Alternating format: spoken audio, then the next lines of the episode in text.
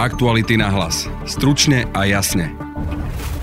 Pojednávanie v prípade vraždy Jana Kuciaka a aj prípravy vražd prokurátorov dnes prinieslo výpoveď Tomáša Saboa. Ten sa v polovici apríla síce v kauze prípravy vražd prokurátorov priznal, no doteraz odmietol vypovedať.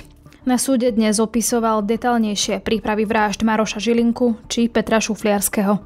Možno, že tam boli nejaké veľké reči aj z mojej strany, aj z Marčekovej strany, ja si myslím, že nejak sme sa do toho nehrnuli, lebo tak úprimne, keby sa to chcelo veľmi spraviť, tak tie dve zbranie, čo sme mali, možno, že by to s tým aj vyšlo. To nechceme sme. V podcaste budete počuť aj novinárku Lauru Kelovu, ktorá sa zúčastnila priamo pojednávania. Pre mňa zaujímavý moment napríklad bol, keď tam Sabo opisoval, že auto Petra Šofliarského sa dostalo na jednu úroveň ich auta a že vtedy vlastne prvýkrát videl Petra Šofliarského v úlohe vodiča, ak si správne pamätám.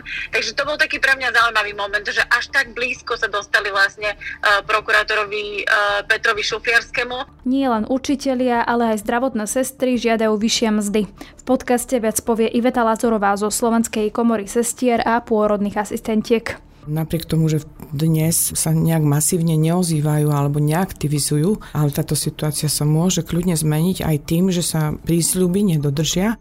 Ministerstvo zdravotníctva tvrdí, že situáciu rieši a prichádza s novým návrhom, ktorý má zastabilizovať zdravotnícky personál. O tom, ako presne sa v druhej časti podcastu Denisa Žilová rozprávala so štátnou tajomničkou rezortu zdravotníctva Lenkou Dunajovou Družkovskou potrebujeme zastabilizovať personál najmä platmi. No otázka ostáva, či na to budú peniaze. Musia byť. Práve počúvate podcast Aktuality na hlas a moje meno je Denisa Hopková. Nie je na čo čakať. Príďte si do Fordu pre vaše nové hybridné SUV ešte dnes. Populárne modely Ford Puma a Kuga, s ktorými zdoláte hory aj mesto, sú pre vás okamžite dostupné, a to v širokej škále výbav aj s možnosťou predloženej záruky a gratis servisu na 5 rokov alebo až do 120 tisíc kilometrov. Pre viac informácií a okamžite dostupné skladové vozidlá navštívte Ford SK alebo vášho predajcu značky Ford.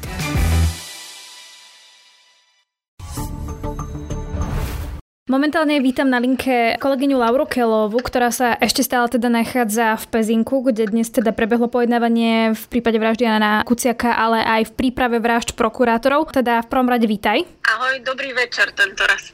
Áno. Predpokladám, že dnes, keď si išla na súd, si nečakala, že začne vypovedať aj Tomáš Sabo. V podstate nie už druhýkrát od Tomáša Sabola sme zažili prekvapenie. Prvýkrát to bolo v polovici apríla, keď vlastne z ničoho nič povedalo, že, že chce vyhlásiť vinu a teda, že sa priznáva k účasti na príprave vražd prokurátorov, čo sa mu kladie za vinu v obžalobe. A vlastne dnes to bolo druhýkrát prekvapenie, pretože naozaj sme nerátali s tým, že Tomáš Sabo dnes sa rozhodne vypovedať. On totiž pôvodne vypovedať nechcel a odmietal, čo je ale jeho právo, môže to urobiť. Dnes však zmenil názor a teda vypovedal a odpovedal aj na mnohé otázky. Veľmi ľutujem celé.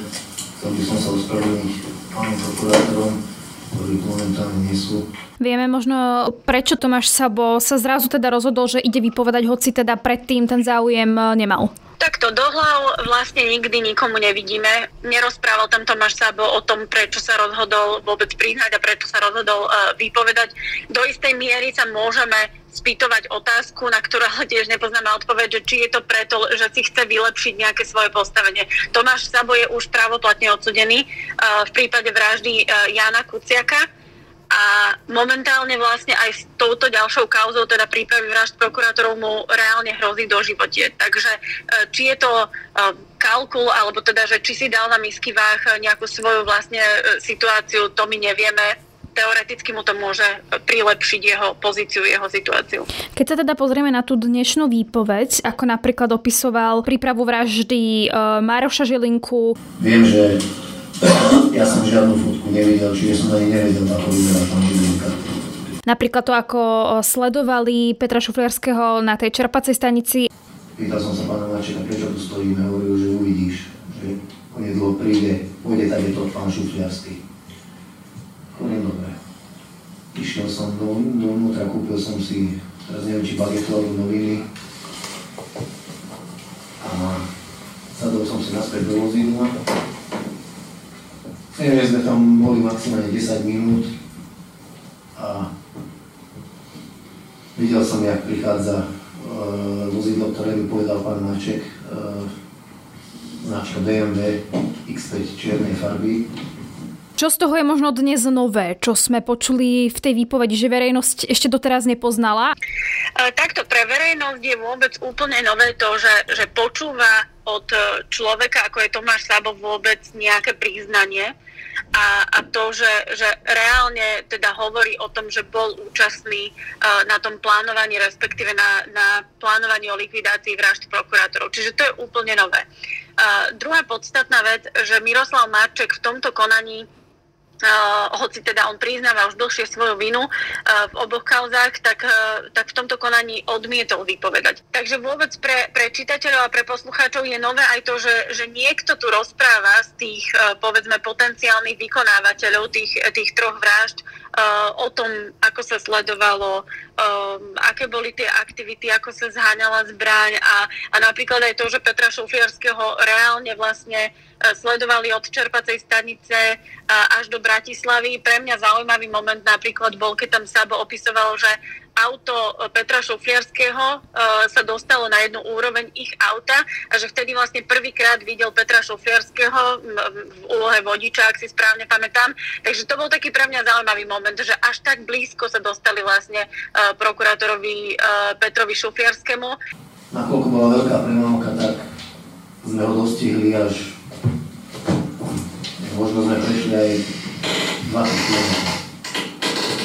Sme dostihli na jednom semafóri na križovatke svetelnej, keď bola červená.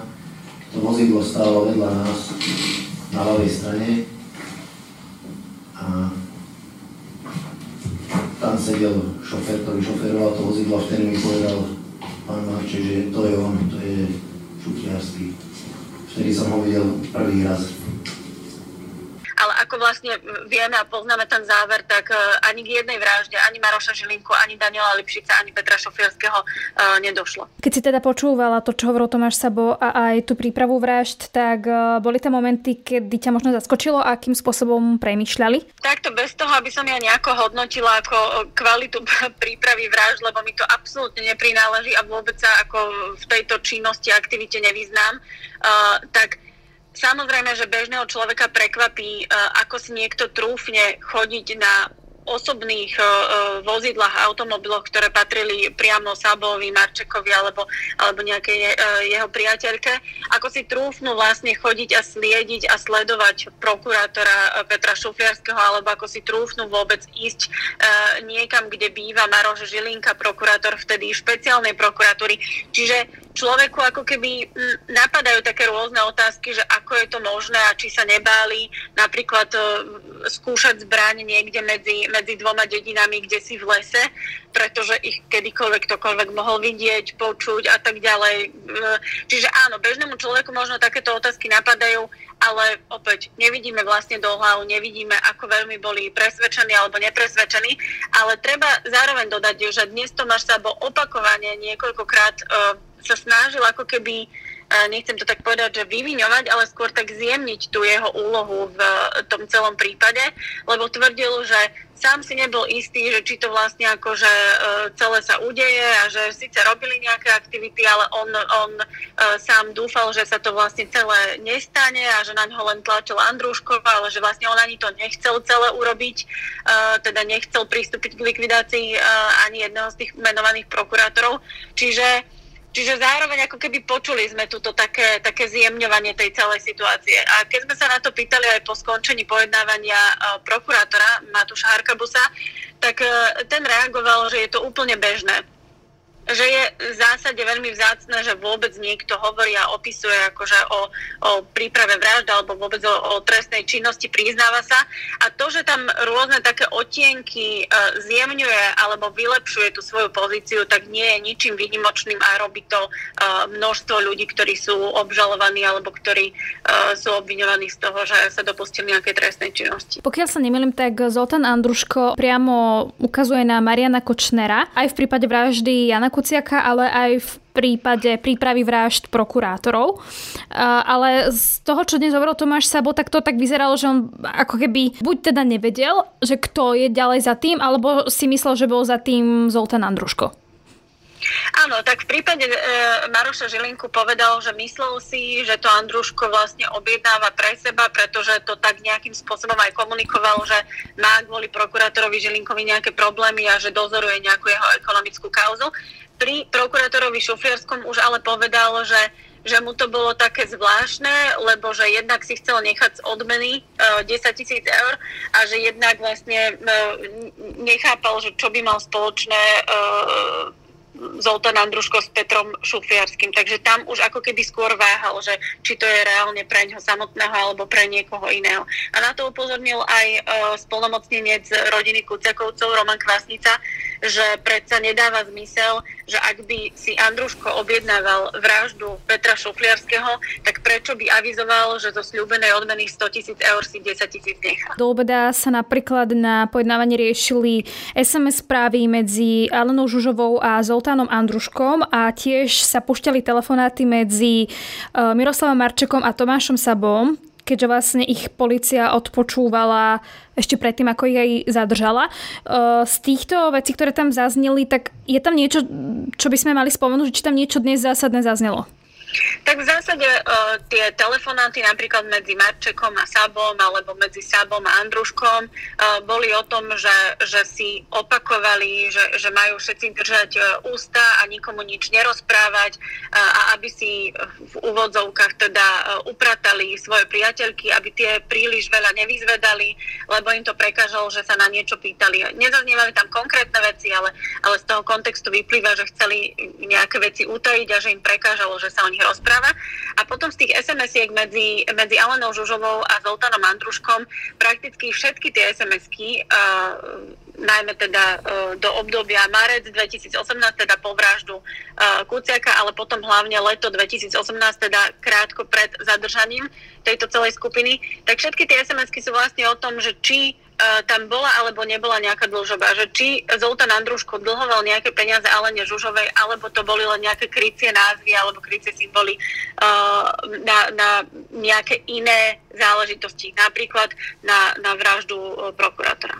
Lebo teda splnomocnec Kuciakovcov Roman Kvásnica, on ešte dnes upozornil, uh, že tam, tam vidí nejaký rozpor. Áno, to je pravda, pretože Alena Žužová uh, na začiatku ešte vlastne po zadržaní tvrdila, že finančne bola ako keby dotovaná a všetky finančné rezervy mala od Mariana Kočnera a že to bola vlastne jej finančná rezerva, keby sa náhodou niečo stalo.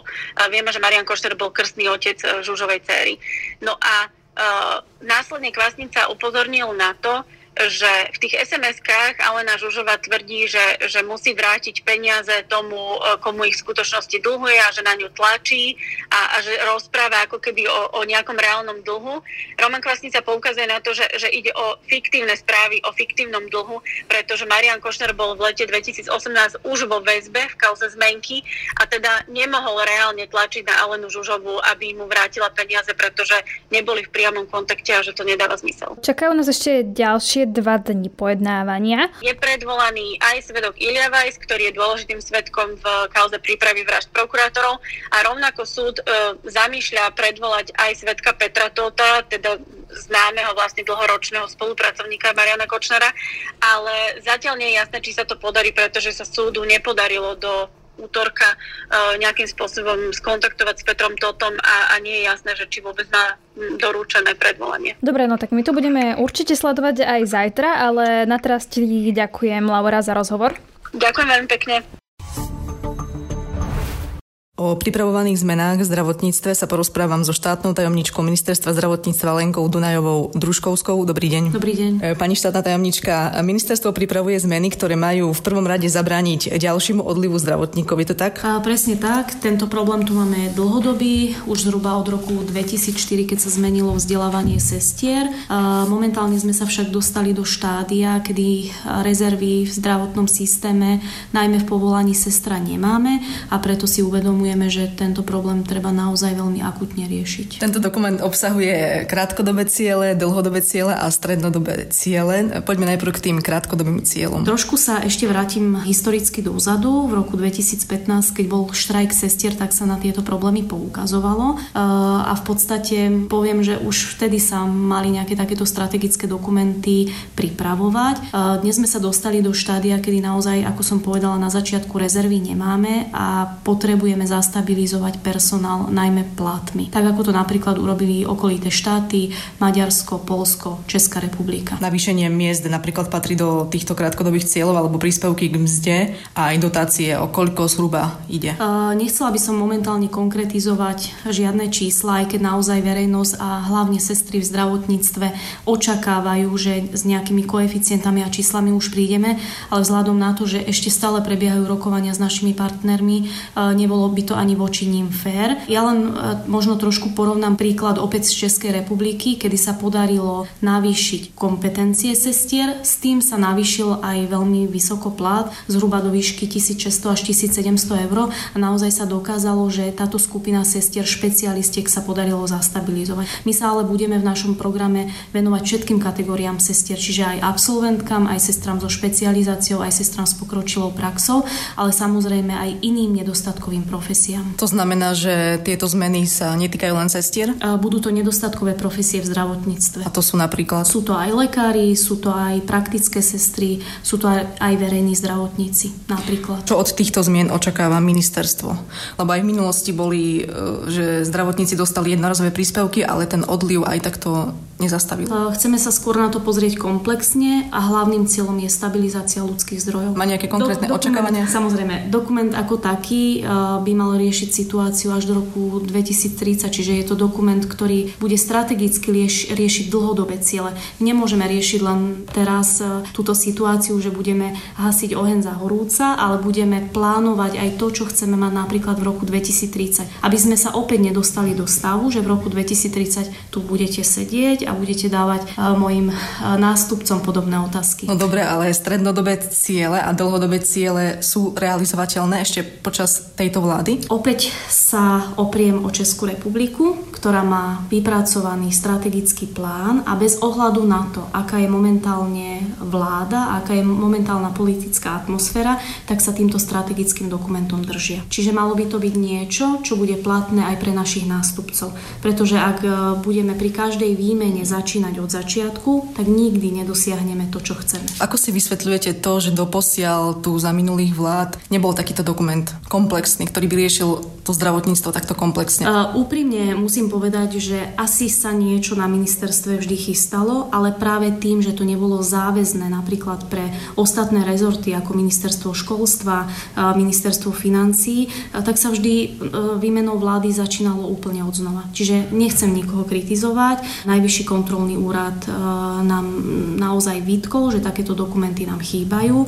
Pracovať na nich musíme, aj si uvedomujeme ich potrebu, ale, ale čo je priorita a najdôležitejšie, aby to bolo prijaté na národnej úrovni a aby to bolo záväzné pre všetky ostatné rezorty. Ako dlho pracujete na tomto dokumente? Odkedy vlastne vzniká? Dokument e, už začína mať nejaké konkrétne obrysy, pracujeme na ňom zhruba dva mesiace a výsledok by sme mali mať v septembri. E, bude to dokument, ktorý prejde pripomienkovým konaním, aj teda vnútrorezortným, aj mimorezortným e, pripomienkovým konaním, ale chceli by sme ho naozaj prijať na národnej úrovni, čiže že mal by ísť aj na vládu. Myslíte si, že budú na to v rozpočte vyčlenené peniaze? Ak je pre nás zdravotníctvo a personál v zdravotníctve priorita, tak riešenia budeme musieť nájsť. Dobre, ale čo si vy o tom myslíte? Budú alebo nebudú? Musia byť. Do 36.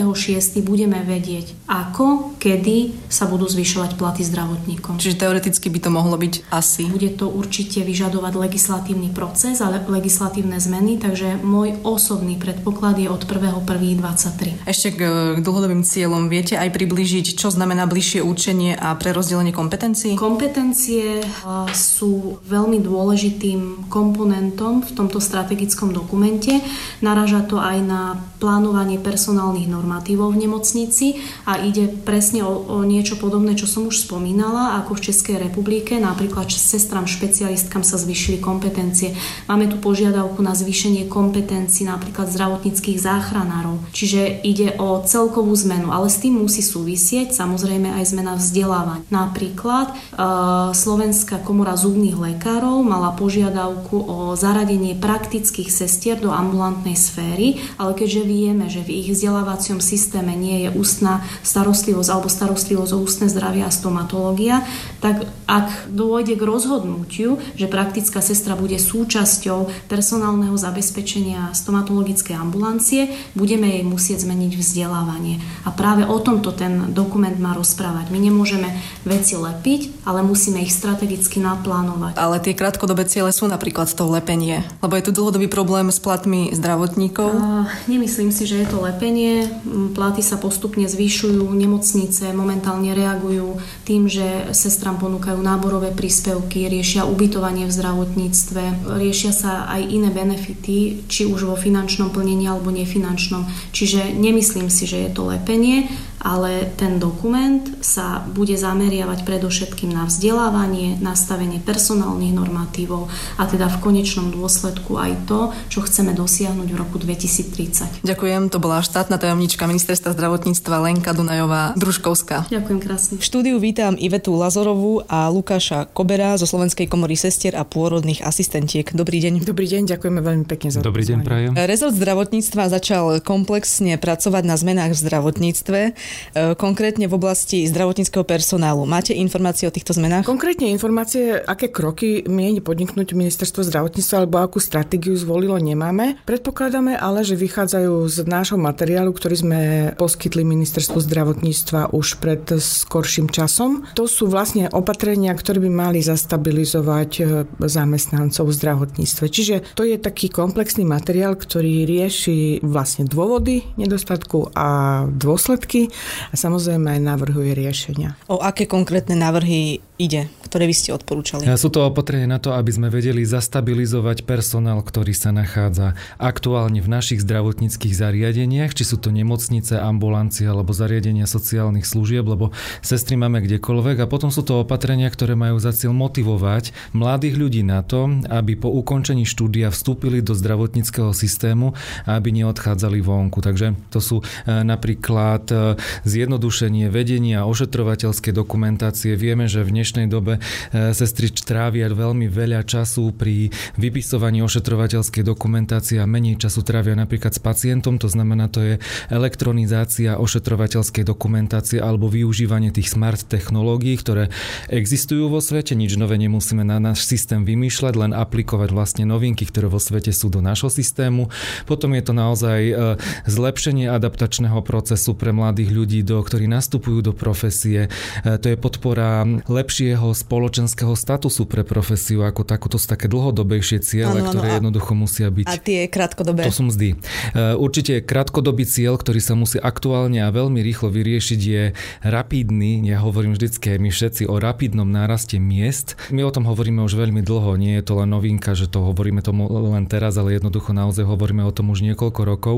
Takže to je prvotný motivačný faktor nárast mzdy. Vždycky to porovnávam k maslovovej hierarchii potrieb, asi každý z nás zo školy pozná, že na základe tej pyramídy sú tie naše základné bazálne potreby. Áno, vďaka peniazom si kúpim jedlo, vďaka peniazom si idem oddychnúť a tak ďalej. Čiže uspokojujem si len základ a až potom niekde hore na vrchu je vlastne sebarealizácia a až následne potom môžeme stavať na takých veciach, ako je zlepšenie spoločenského statusu a podobne. To už sú tie dlhodobejšie ciele. Ako hodnotíte to, že v minulosti žiadna z vlád e, nikdy nepripravila takýto komplexný dokument, ktorý by toto riešil? No musím povedať a veľmi rada to hovorím, že to hodnotíme veľmi pozitívne. Ide iba o to, že v akom časovom horizonte vieme naplniť tých 9 opatrení v porovnaní s tým, akú tu máme situáciu s nedostatkom sestier. Čiže naozaj, ako kolega hovoril, sú tu veci, ktoré treba riešiť ad hoc, akutne, pretože sú základom preto, aby ten celý systém neskolaboval. A ak hovoríme o nedostatku sestier, to je prvý problém, ktorý tu obrovský problém, ktorý tu máme.